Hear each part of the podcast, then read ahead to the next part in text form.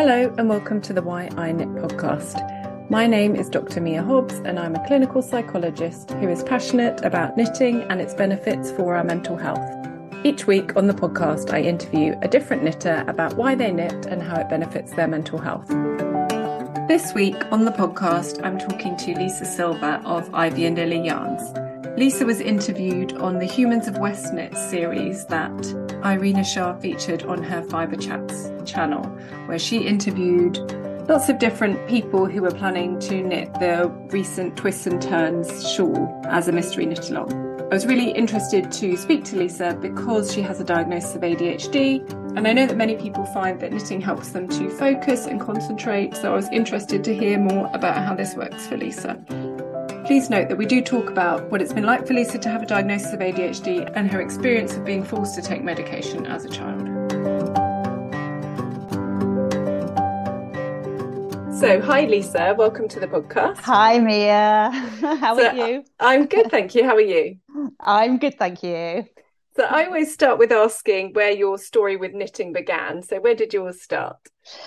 Ah, uh, okay it, it, goes over three decades really. So i had to think about this but it, it and i'd love to say it started with both my nanas teaching me how to knit which ultimately throughout life they have done that. And but my journey probably started when i was a, as far back as i can remember and my grandparent my my, my nana and papa were both uh, in the fashion industry rag trade at the time. And I used to sit at their house and all the stock, all the clothing would be in their house, and I would pick all the threads of coloured cotton off of the the rags and the clothing, and I'd roll them into balls and have balls of coloured cotton, and that escalated to these are just my memories. That escalated to things like um, collecting rubber erasings. So I'd ru- I'd find coloured rubbers and rub out, get all little coloured erasings and, and keep them in boxes, colours. And it's always been about colour. Uh, hole punches. I punch coloured paper and keep all the coloured hole all the coloured paper. So therein lies the start of my journey with colour, because my world's always been about colour. Um, and then knitting came in, and it probably, as I say, both my nanas taught me how to knit throughout life, but um, that wasn't a particular memory. It's more uh, stepping forward in the 19, I say the 1980s when I was working in Covent Garden and walked past Patricia Roberts' knitting shop um, do you know? Have you heard of her, the designer no, Patricia I don't Roberts? Think I have. Oh, so she's one of those 1980s Kaffe Fassett, Sasha Kagan, Patricia Roberts. They were all they were kind of they elevated uh, hand knitting into high fashion at that time. They they started it was all about texture and color and it really took little old ladies knitting collars backwards and putting them onto your clothing or, or, or jump school jumpers into fashion i walked past this shop and it was all uh, tiled out white tiles and hanging hanging like an art gallery were just these incredible jumpers. Color all about color um, she had jumpers with bunches of grapes hanging off of them and cherries and scrabble boards and patchworks and this kaleidoscope of color and the jumpers at the time were about 80 90 pounds. And with my first lot of wages I went and bought a jumper, which my mother shrunk, but I still wore it. Oh it was, no! You know, oh, she did. but I, I was young enough to do crop tops then. okay. but I so you weren't heartbroken. I was heartbroken. Or maybe you were as well. It, didn't bother me. it was beautiful. It was also she only ever used uh, uh, natural fibers, cotton, okay. angora, mohair. So you know, when you'd go into your, your, local yarn shop, you'd have all your acrylic yarn that you'd that grandma or mum would put by for a jumper, and they'd come every so often and buy a few balls of it. To, yeah. So they all got the same dialogue, but it was never anything other than same sort of thing.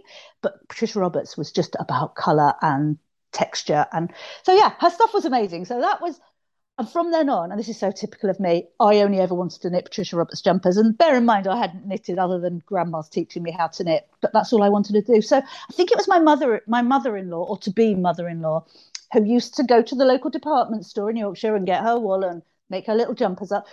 She gave me her Woman's Own magazine because uh, I said I wanted to knit she gave me her a woman's own magazine. There was a little stripy jumper in there, and I wasn't going to do that at all. I was going to do it, but in my own style. So I changed the design, I changed the size, I changed the shape, I added a bright pink pocket on it, I once I'd learned how to stripe, I put pink stripes in, and I was never able to do anything normal, and I only ever wanted to do really complicated things, and I and and that's that started me off, and I think as a a young adult in my 20s, I was then knitting beautiful jumpers, and it, it took it from um, just just high fashion. I was knitting high fashion, and then I get I had my son, and I used to knit him crazy hats and crazy things, and I've never stopped. I never. Oh, actually, I did stop. I stopped, and when my son was about sixteen, he he's also got ADHD, and at sixteen, he took my car in the middle of.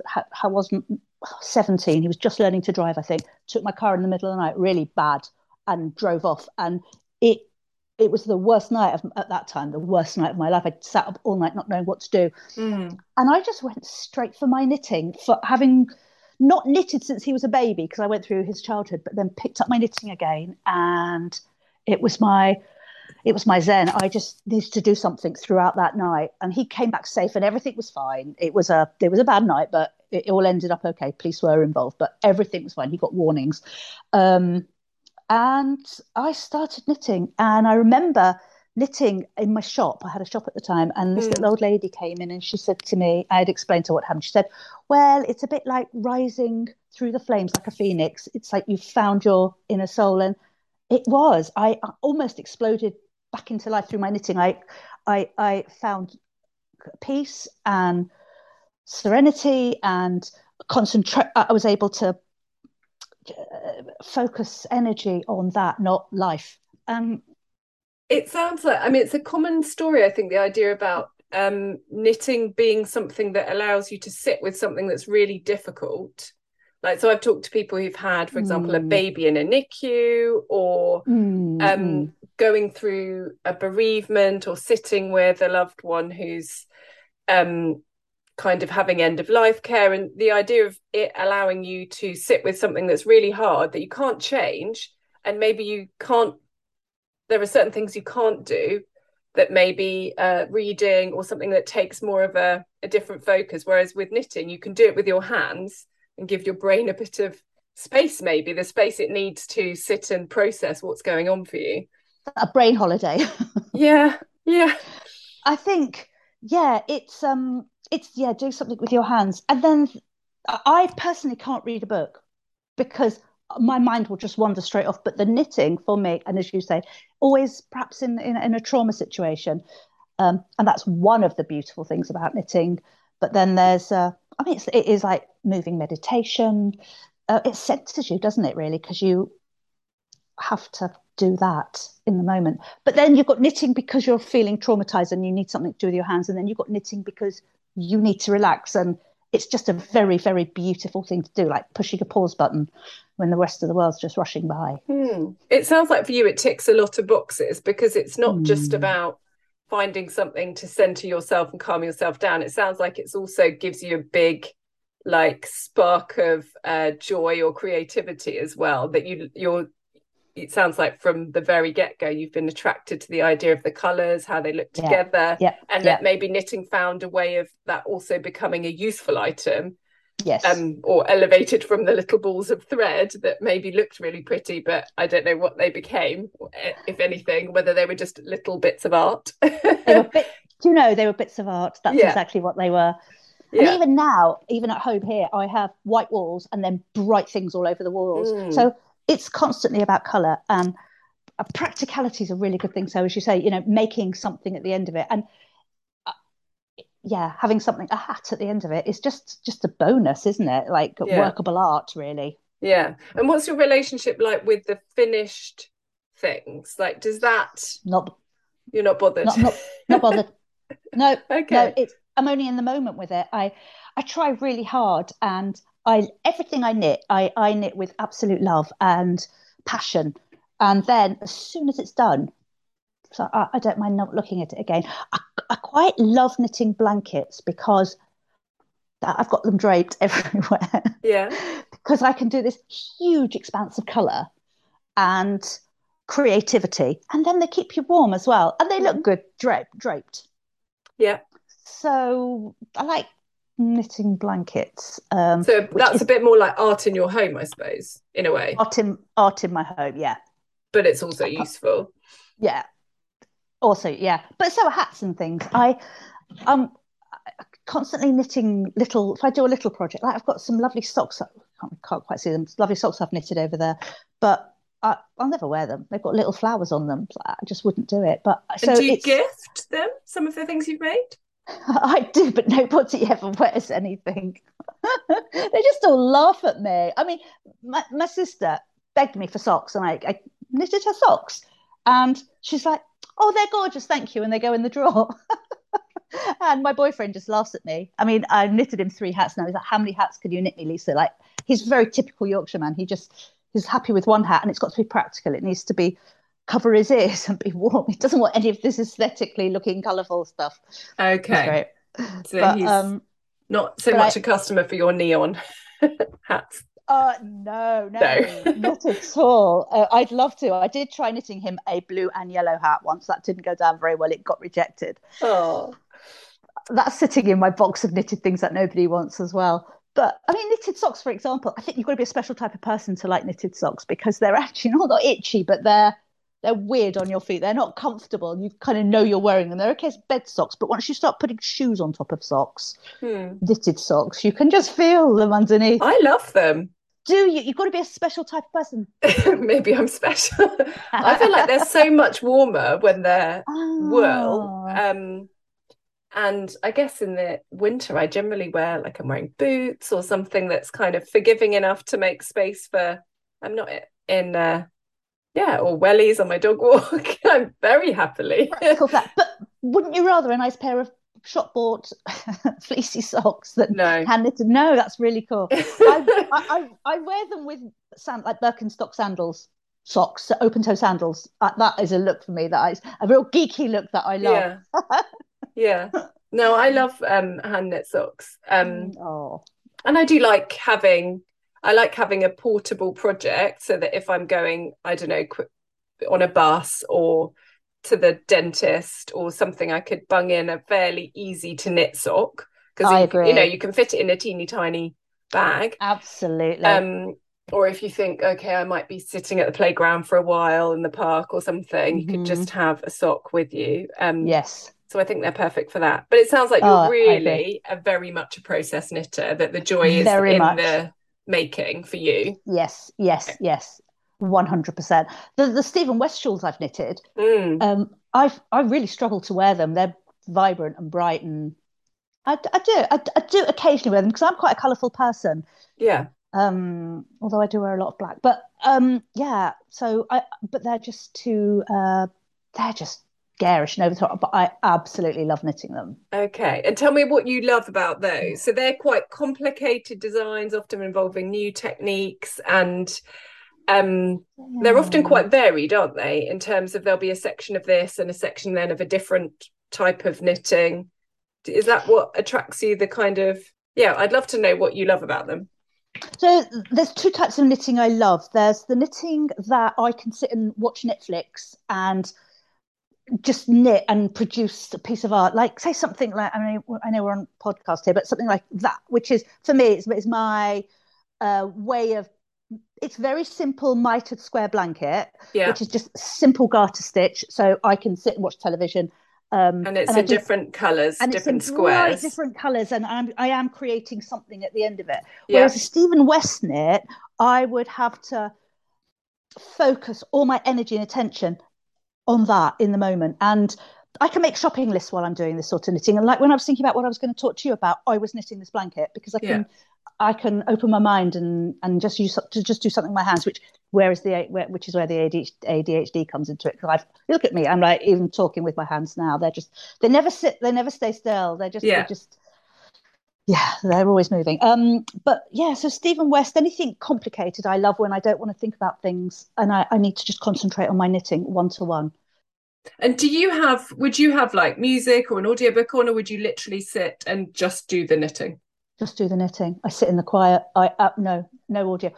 I, I like the idea of, of, of perhaps listening to a podcast, maybe. I don't do it often enough, but when I do, I really enjoy it. But again, probably not when I'm complicated knitting because mm. I, I, mm. just I like that having to concentrate and when you like if you're doing a lace stitch and you every few stitches you've got your little markers and you've got to repeat and move the marker across. I mean, there's no way you can.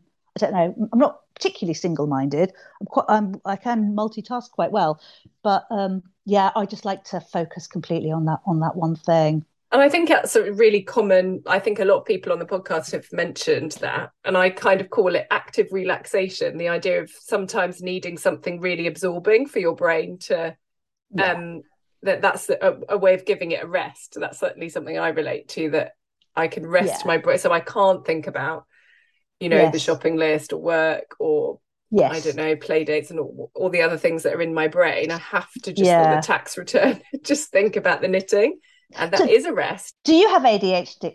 Do I have ADHD? Well, it's an interesting question. Um, I don't have a diagnosis of ADHD, but I think there are certain I have to reach retrack my brain often, I would say. I'm in the middle of emptying the dishwasher and then I suddenly end up tidying up something and doing something else. So I certainly would say I'm always multitasking.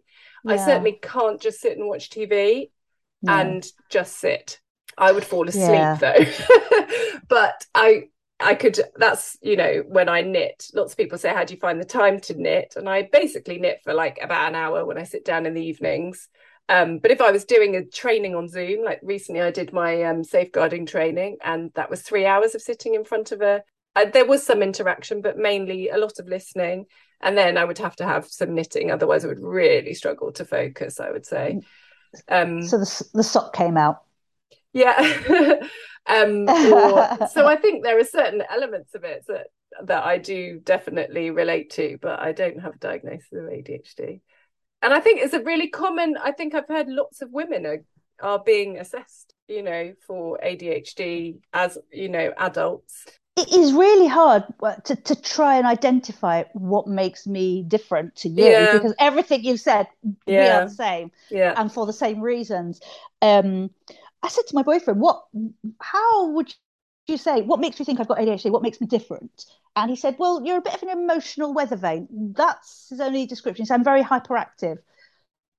Uh, but I don't know what what really. There's nothing really that identifies me. And on a, a much milder scale, if I'm driving the car and, and, I need to go left, for example, all of a sudden I'll turn right. So I'm also uh, a bit irrational. But as I say, when I watched back my interview with Irina, I thought I was rabbiting and uh, just all over the place. But I think, you know, when you're, like you said, you said you were a little bit nervous about doing that. I think, like many of us, with the adrenaline, things we feel like Maybe. we're doing in a slow way, adrenaline speeds everything up. I think, like, you know, when I've timed myself doing a, giving a presentation and practiced it at home, it can take 10 minutes and then when you do it in real life and you're nervous you do it in half the time because you're everything's double the speed.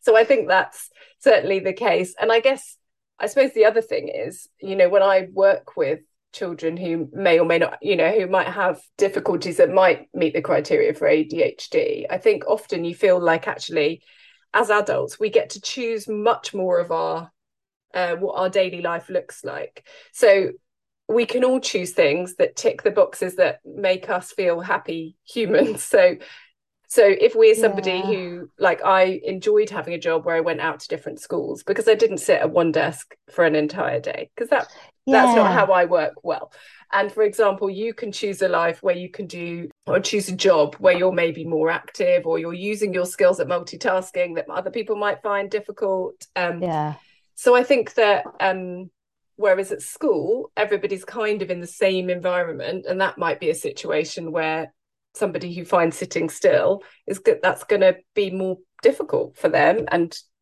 cause yes. them problems, or, or, in actual fact, cause problems for the teacher. but um, you know, as adults, we can maybe find more of a niche, and then some of the things that might make so us true. feel different are maybe adaptive and helpful in, in that yes. situation. I mean, they're amazing now in the schools compared to when I was at school. And in fact, when my son was at school, uh, my grandson, who, because ADHD apparently is genetic, can be inherited, impulsive. That's the mm. word, very impulsive.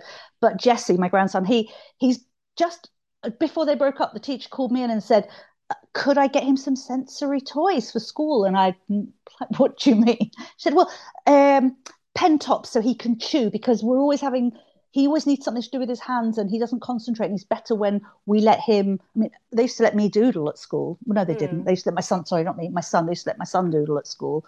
Um, uh, but my grandson yeah he's now got pencil toppers that he can chew and that sounds such a good idea because he's happy as he's chewing a pencil and he's being he's getting mm. into trouble. He just needs he can't concentrate and as you say sitting in school all day is is is really hard for that and i've been to um i mean obviously as a psychologist uh going to you know conferences or trainings run by psychologists they maybe think more about this kind of thing than other people do but you know mm. where there've been pens uh, colorful things on the table to encourage people to doodle as part of listening because there's this idea that actually it's not just certain people that concentrate better when their hands are busy it's actually very many people and humans are not really designed to sit still for hours and hours on end mm. um, without interacting yeah but i think it's something um, I think a lot of knitters relate to maybe being people who are quite busy and uh, that it helps them slash us to sit down and find some uh,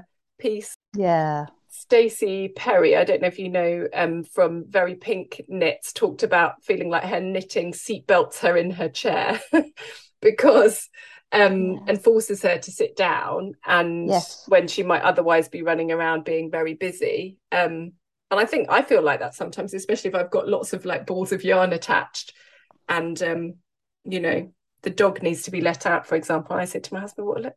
You know, I'm actually doing something useful here, sitting and knitting a jumper, and I've got five balls of yarn. It will take me much longer. Why don't you go and let the dog out into the garden?" Oh, definitely. It's a distraction, for, also like a distraction from what you should be doing, a, a positive and creative distraction, and genuine. Yeah. Yeah. Although, you know, I'd probably have a, a tidier house if I didn't do it, but there we go. Yeah, but the bricks and mortar are going to be, the bricks are going to be there a long time after we're not. So life is absolutely for living. That this very small journey we're on in the 80 odd years we're here on this planet. So knit. Yeah. Don't clean houses. Knit something lovely. make something lovely. Have a beginning, a middle, and an end to your day or your whatever you're doing. I think that's a very positive way to, to, yeah. to get through to get through this journey. Is there any life. other reasons you've talked a lot about why you think you were attracted to knitting? Anything else, or any other ways you think it benefits your mental well-being in general? Um, was cheap therapy, isn't it, for a start? Yeah. well, sometimes it's cheap, sometimes it's quite expensive. Yeah, well, oh well, I'm a yarn dyer now, ah, so yeah. I can I can have anything I want, um, and I don't need to spend. And how so did that come about? And how does that relate? Like, does your feeling about dyeing is it similar to knitting, or is it a different thing altogether? Yeah, it's everything I do. I do with such extreme passion and determination that I'm going to be the best at it, whatever I do. So, hence the Patricia Roberts jumpers. I only ever wanted to knit the best jumpers, and I think um, and were they patterns or were they finished projects, like finished like clothing you, you could, buy, buy, or or both? Yeah, you could buy the you could buy the finished clothing. She sold her own yarns, and you could buy the pattern books. Okay. I mean, I have all her pattern books here, so mm-hmm. yes, you could have it. You you could do it all. My nana, my nana died, and I bought with uh, with her money. I bought a spinning wheel because mm-hmm. I think I saw on Instagram this art art yarn, and that's all I wanted to do was spin art yarn. However, spinning is an amazing journey, um, and I ended up teaching workshops and things. But um, so I started spinning, and then I had to create all my own. Um, all, my own fiber bats and things, which yeah. were full of crazy stuff like sequins and bits of threads and cottons. And I know again we're on a podcast, but I can show you. Yeah some oh, of wow. the, some of the walls that I created with like beads and flowers in and uh, ladybird beads hanging off and and this one was particularly fun because I did a course and they said in the course um, describe yourself in a ball of wool and because I I'm from London and I've lived up here for about 30 odd years up here in Yorkshire but um, I always see myself as a city girl and I've always loved the best of everything. So this is knitted, this is spun out of cashmere's and it's got little pearls spun into it because that reminds me of my nana and wearing pearls and going to work and and then there's green in it for the countryside so and then oh i love that idea of having like a life story yarn a life story so i've never sold that one because yes it is my life story and yeah. there's all your colored threads are all in there bits of fabric and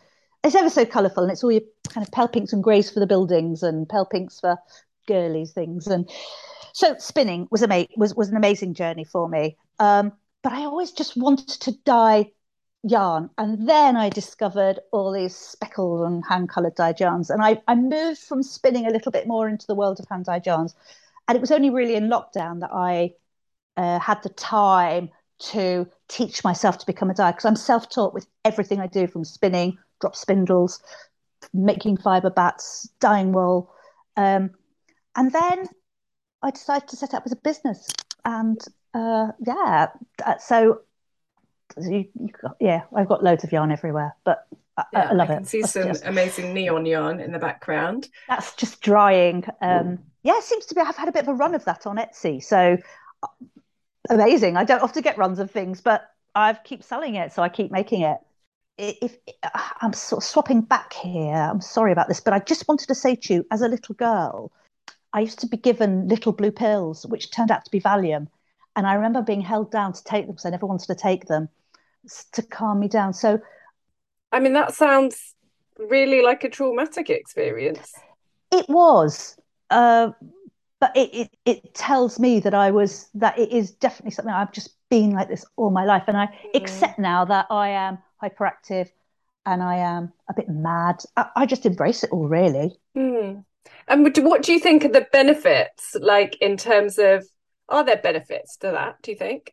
It sounds like you've got a huge drive and creativity. That's all the benefits. That's yeah. all the benefits. Passion. Um... And like, it's amazing to be the kind of person who can't or maybe can knit a little bit but that you go straight for the top of the i'm knitting a high fashion jumper for my first project absolutely and that's how i approach everything so when i wanted to dye wool i didn't just want to dye wool i wanted to be one of the best dyers i wanted to be and I looked up all the best dyers, and that's what I wanted to do, exactly mm. what they do, and I can. But what I hadn't anticipated with was that it is a let's say an extremely saturated market, and there are lots of incredible dyers out there. And my I every time I turn my hobby into a business, which is something I always do, okay, um, you do lose your hobby, and actually the knitting over the last few years, knitting is way more important than than selling yarn.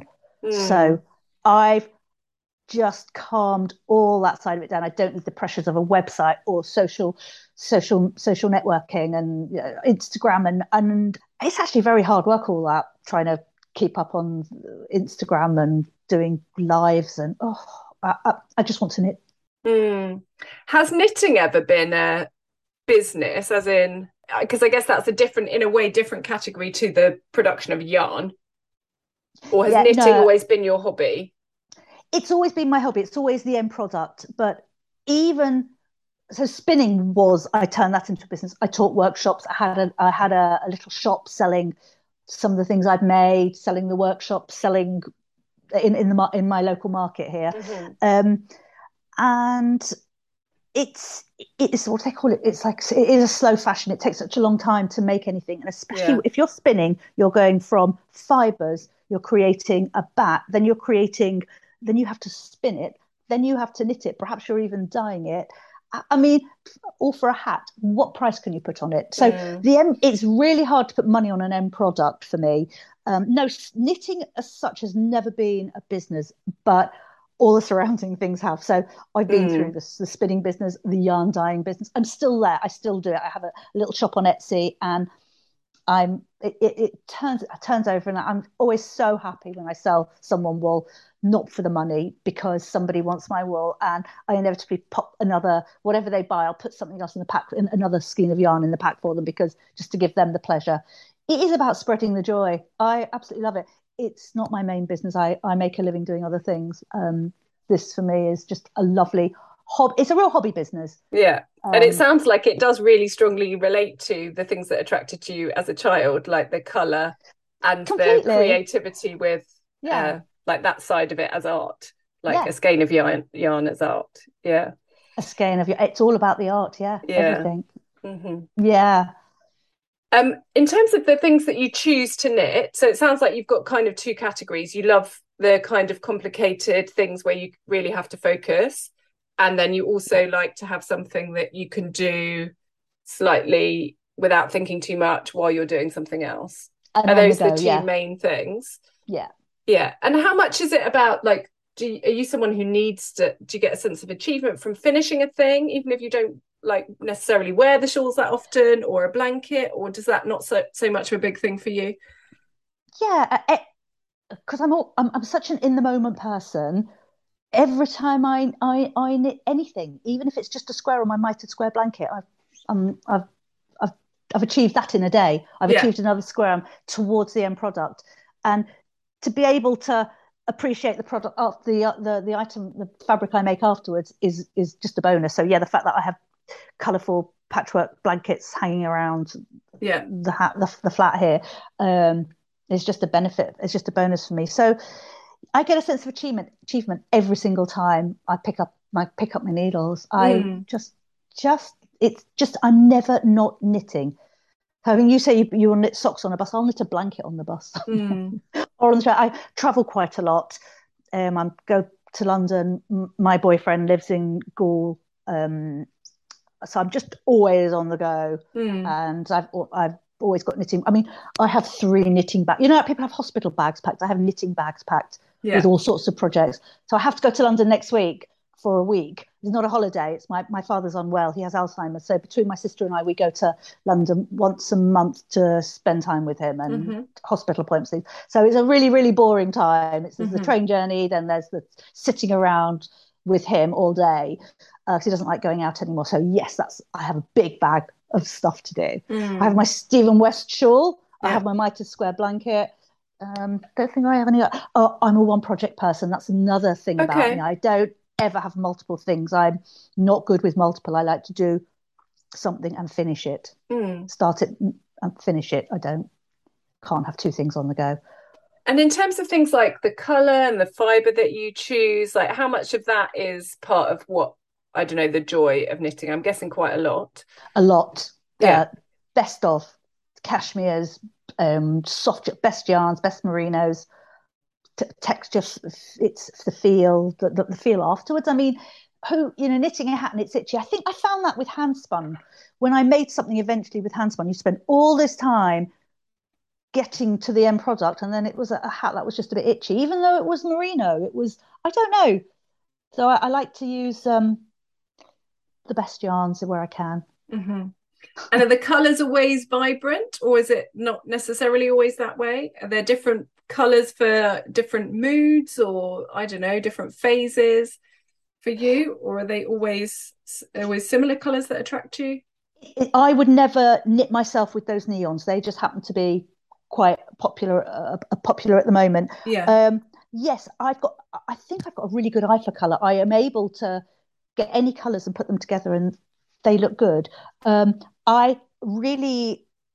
There's a, a, a, designer called I think it's Sophie Digard. Digard. Oh yeah, yeah. Who does Her, um, like tiny crocheted with tiny, uh, with very thin threads. Is that yeah, right? and yeah. beautiful muted. She's very, very intricate and very muted colours, but amazing colours. I wish I could create those slightly offbeat, muted, tonal colours, but I think I always navigate to the real brights. Um, but if that's what brings you joy, and yeah. if you feel like you're good at, so is there a joy in like putting different color combinations together? Is that part of the? Yeah, yeah, because I just do it. I, I think I do it well. I, mm. I just I've got an eye for color, so whatever I put together seems seems to work. I just trust myself. It's funny when you when you go to dye when I go to dye wool, I never have a plan because I'll never think I'm going to get a going to make a blue skein and I'm going to put X amount of colored speckles on it, or I'm going to have a tonal. I'm going to put. I I'll never have a plan because I trust myself enough to get to the get to the the, the, the point where I need my dye powders, and I'm like, right, what am I going to do today? And I'll go pop, pop, pop, pop, pop, and I'll make something. Mm. And it's it's it's usually good. Yeah. So, so it's like instinctive. It's instinctive, yes. Yeah. Yes. I always ask about a significant knitting project. I don't know if you've got something in mind that feels significant. It can be significant in any way, like something you're proud of, something that was, I don't know, an important part time of your life, anything at I, all. I, I thought about that question. Um, it, anything I make for someone that's it, it, it, not any one thing because everything I make I absolutely love. Mm. Um, but when I'm making something for someone I love, Mhm. my grandson or my boyfriend or anyone, any other member of the family, it gives me real pleasure. Sometimes I'll get into the into the into the moment of the stitch, and I'll look down and one of my hairs, 'cause I've got long hair, will have fallen onto the knitting. And it probably sounds really gross, but you've probably done it yourself, where your your hair just gets into the knitting. You've got long hair too, um, and I love it. I leave it there. I'm like, that's part of me in that, and I I there's like love in every stitch. yeah. Um, I I made these were fun. I made these for my grandson. They're the hand spun little bunny, a set of bunny Oh, rabbit. Oh, the heads are a bit floppy now. Very Floppy colourful. bunnies.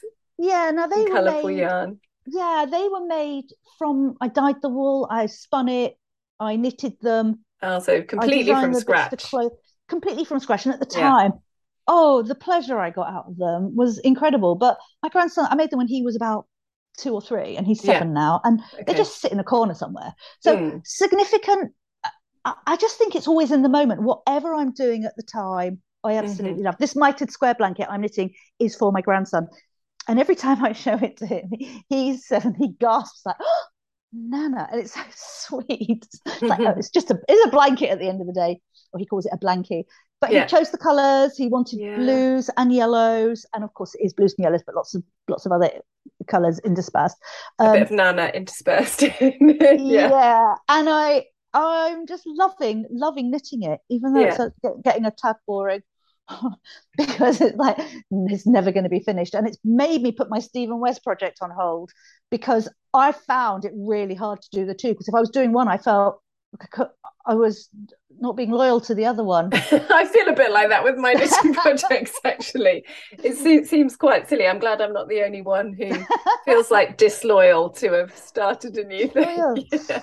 and unfortunately, Stephen West Shawl just like got put on the pile because Jessie's blanket is way more important. So I'm really hoping to finish that next week in London because it's starting now. I'm getting I'm just over three quarters of the way through, and, Okay. and I need to end it. And that's a nice kind of collaboration in a way that he gets to be the kind of artistic director in terms of the colours and gets to see the joy of making a thing. yes, Because I guess even if he's not a knitter, there are other ways he could use that in his life to, I don't know, enjoy being creative or learn about making something from scratch and what that feels like. And you get to be Well, the boss. I think that's a nice thing for kids, isn't it? They can be completely the boss of this creative project. boss of themselves, boss of them. they don't get to be um, the boss of many things. yeah, he's. It, I see him a lot. He he doesn't have a mum, so I'm kind of a bit like a second mum to him, and he so he's here a lot, and he can knit. I have taught him to knit. Amazing. Um, well, he can and he can't. We have a ball of wool and some kids' needles and a book, and we get there, but he doesn't do it often enough to be able to do it instinctively yet. But so seven, I'd say, is pretty much Too young. the well, Oh, Yeah, I'd say from seven, but I think certainly the kids I've taught doing a tiny bit when they show a glimmer of interest is It's the way. I go. Yeah, and I mean, girls more than girls are more mature than boys, so maybe seven for a girl is a better age. But I think maybe eight, nine. If boys, I would love Jesse Just- to be the next um, Stephen West. I mean, it's yeah. how successful he is. Um, the stigma of boys knitting is, is gone, hasn't it? Really. I mean, up here in Yorkshire, I think you get the men fishermen sitting in the pub sometimes knitting, but it's not a big thing. Um, I've certainly found in the groups I've done in schools, in primary school, I had 50 50 girls and boys, which I Ah. thought was great. So I'd ask Yeah. the um, teachers to choose a group of kids who could benefit. And we talked about some of the benefits of knitting. And yeah, so we uh, had a 50 50 group split group. And um, yeah, that, you know, I think just all children are different, aren't they, in terms of how motivated they are, how easy they find it to sit and I think at the beginning, knitting can be pretty frustrating. You've got to persevere when you're not necessarily like very few people are naturally able to do it. And I think the kind of manual dexterity, um, you know, is different for all kids develop at different rates. So, um, but I th- unfortunately in my secondary school group, I didn't have any boys, and I don't know whether that Mm. was down to who was willing to come or who Yeah, was yeah. the, the teachers had approached about it. Um, so I think there's a way to go, but I feel hopeful that uh, you know when those primary school children grow up, they might be more open-minded to um, think about the different people who could knit. it's maybe the next stage of life when they go to college and they become more grow into themselves a little bit more um, where they fashion designers you know where the boys will then start picking up on perhaps knitting and experimenting maybe as a, a teenager it's not cool still. But mm. the ones but certainly in terms of the things that I think can be helpful to us as knitters, you could transfer to other things because knitting won't be for everybody. Um, but really, I've got friends who really can't can't you know feel like I think maybe sometimes they feel perfectionism might get in the way. Um, and those kind of things. But there are other things they do that they would that I think they get a lot of similar benefits from. For example, like making like complicated Lego kits or things like that, that you kind of think, yeah, there's an element of a sense of achievement, there's doing something with your hands, there's putting your focus into a creative project. It's the kind of idea of you being the boss. Um, yeah. So I think there are a lot of similar things you could get from lots of different things. I think obviously knitting is particularly the only good. yeah. It, yes is the only important thing isn't it? I'm I mean, interested in your relationship with mistakes. Are you somebody because i think all knitters have a different position mm. whether you do they bother you? Do you unravel them and redo things? Do you let them let them sit? It depends on what mood i'm in really. Um mm. if i sometimes i'll take a deep breath and i will start again. If i was way down in a project and i went wrong no, I probably wouldn't. And ultimately, no, I'm quite easygoing, really. Mm-hmm. If I mm. make the odd mistake, it doesn't bother me. Ultimately, like with the Stephen Westshaws, um, in, in embracing your mistakes, he he encourages that. I yeah. definitely made mistakes, and when you look back on it, a, a whole shawl, who's ever going to notice one row is being purled instead of knitted, or you just got to chill out about it. No, I I I wouldn't particularly bother. If I was at the beginning of a project, yeah, I might take a deep breath and start again, unravel it, but no, yeah. no, I'm pretty easygoing. What about you? I I think my mum taught me what I think has turned out to be a helpful way of looking at it. So she says, well, like this is your like there's no knitting police. Like this is you're the boss here. Is it going to annoy you? And yeah. if the answer is yes, then go back and you know, if it's going to annoy you every time you wear that jumper, for example, go and unravel it.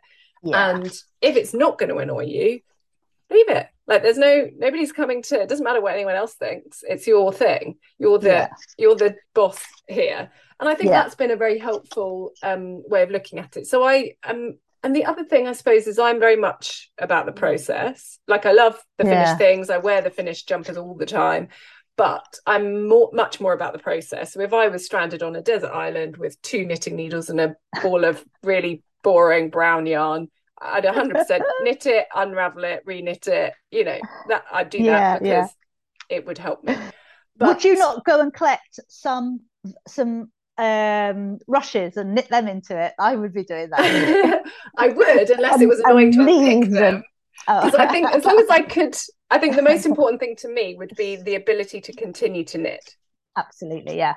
So if I felt like I needed to unravel the yarn, I'd just knit something and then I'd unravel it and then I'd go, okay, let's do it in lace or let's do it in cables. And, you know, uh, if yeah, I, I felt like I could source myself something to knit, then maybe I'd get more yeah. experimental.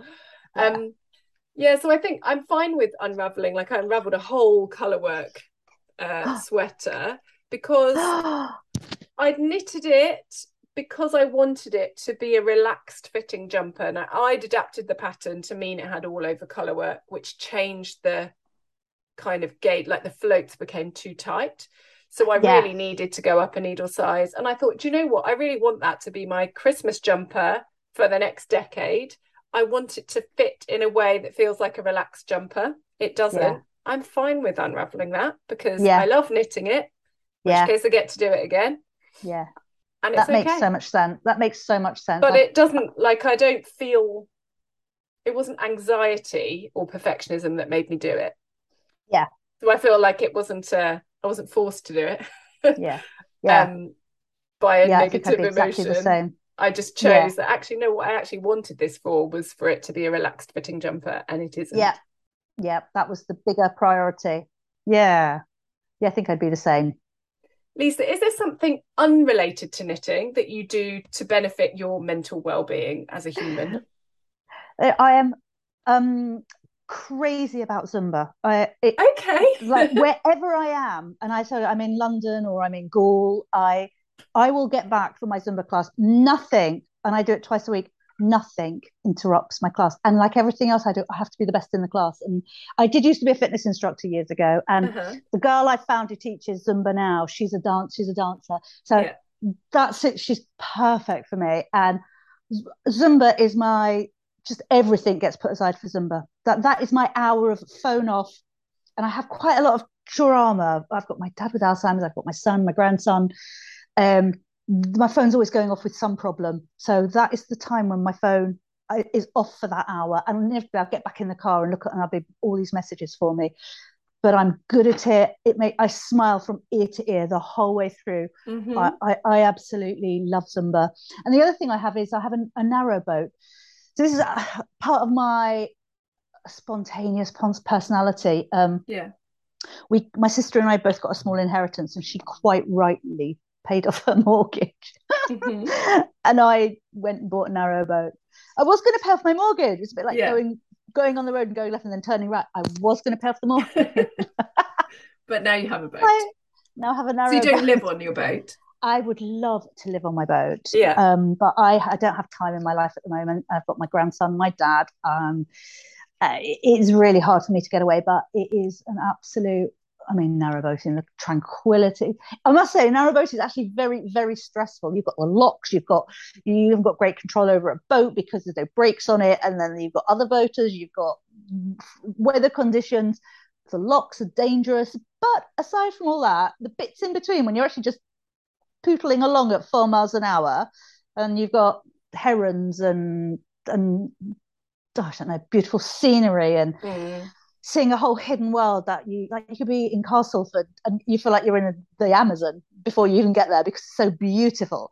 Um, all that I have an narrowboat, and that's the other thing I do. I try and get away on it as much as I can. And if I've got too much stress here, and I, it, the boat's moored in a marina because you can't just have a narrowboat and leave it anywhere. It's got to be somewhere. Mm. So I inevitably just get get in my car and drive to go to my boat, mm-hmm. and I just sit on that for three days. And there's nothing there except me my iPad, Netflix, and my wall.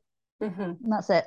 So you bring the knitting with you. That sounds oh, lovely. That's it. And a, a, log fire, little like a little log fire thing. Yeah.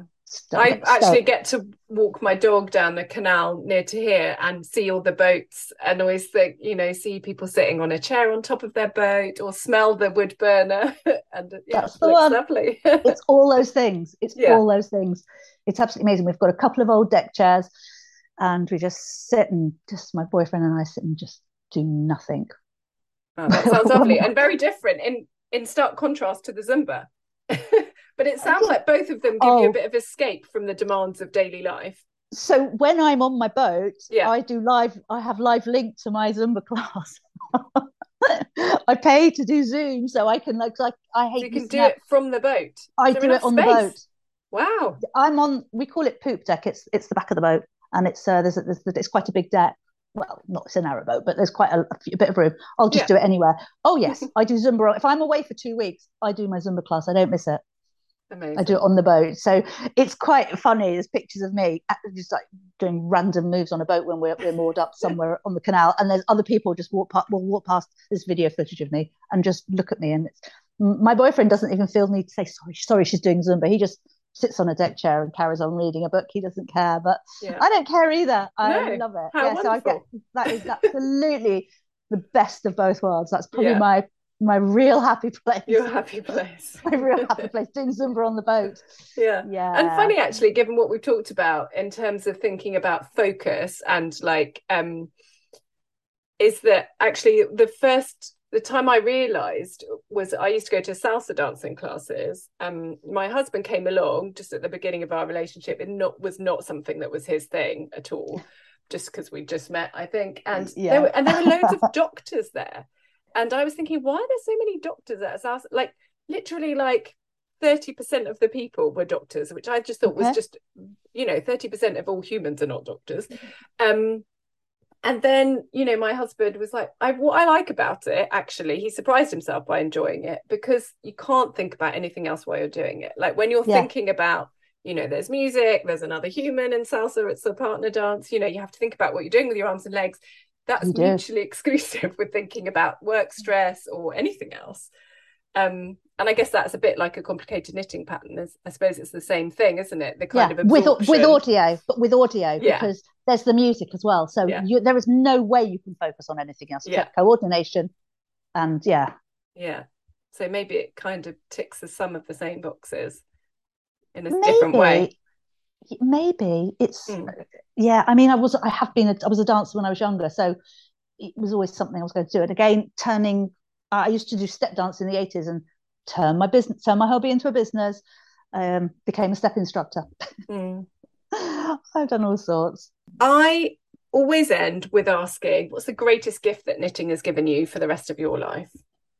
I don't know. It's um as, as I think I said before, a happy dance with my hands. It's just the oh, I like making... that. A happy dance with your hands. Yeah, I don't know say that to you. I was trying to think of things that it is just happy dance in my hands. Just makes me smile all over inside and out, and it's everything to me, really. I think I wanted to end that with saying it's like the rhythm of life for me, really. Mm. Just so it's a thread just, that carries through everything for you. Yeah, it is real soul food. Mm. It's it's it's I feel so lucky, blessed that I have this in my world. And um, when my sister was um if she's been she's been in hospital. Um, and I've said, when you're the right side of being in hospital, like you're sitting in bed, I could think nothing nicer than having a week in hospital knitting with no other pressures. And so when she's been in that situation, because she's been poorly over the time, um, I'm like, don't you want to knit? She's like, absolutely. she'd rather do nothing than knit. And I, I, I just don't get that. I, mm. I feel hmm. so lucky to have it in my world. Yeah. It's my everything. Mm. So it's everything in between life for me. Hmm. I think I felt like that in the pandemic as well. There were lots of people I knew who'd had their hobbies kind of taken away because lots of things we couldn't do. And I was thinking, yeah, oh, I'm yeah. so relieved that actually one of the things that really keeps me feeling centered and calmer when I'm stressed is knitting. And if I was Absolutely. deprived of that, like all the people who were, you know, I do run, but I didn't until the pandemic. And, you know, people who had hobbies that were very much based on things that were no longer allowed. That was yes, hard i yes, think for them. yes yes. That they've had their coping strategies removed and had to rethink them. Very hard to have been mm. able to yeah. I mean we even did live link zumba in in yeah. So i was i was just delighted lockdown for me. Nobody could bother me. No one was allowed in at first. No the grandchildren nothing. Mm-hmm. um, and it was just about me and knitting yeah, mm. and Zumba. So it yeah. was a beautiful time. It was a great time. I really oh, enjoyed well, it. I really love the happy dance with your hands. I think that's a brilliant way of putting it. I haven't heard that before, but I love it. oh, oh so many analogies really for knitting. But, yeah. yeah. Well, Lisa, it's yeah. been an absolute pleasure to talk oh, to you. Thank you so much. Thank you. Um, so, if anyone wants to find out about your buying some of your yarn or any of those things, where would they do that? Oh, it I have an Etsy shop, so it's Ivy and Lily, Ivy and Lily yarns. Um, okay, so that's on Etsy. Yeah. And is that the best place to find you rather than it's, Instagram? Yeah. Um, yeah. Again, I, I, mean, I put a few pictures up on Instagram, um, and I'm Ivy and Lily yarns on on Instagram as well. I'm not okay. very good at Facebook, but super. Yeah. Thank you so much. Oh, it's been lovely talking to you, Mia, as well. Thank you. Thank you so much for listening to the podcast. If you would like to find out more about my work, you can sign up to the newsletter on my website, which is therapeuticknitting.org. You can also follow me on Instagram at Knitting is Therapeutic. If you've enjoyed the podcast, it would be brilliant if you could leave me a rating or a review on Apple Podcasts and subscribe because it helps more people to learn about therapeutic benefits of knitting.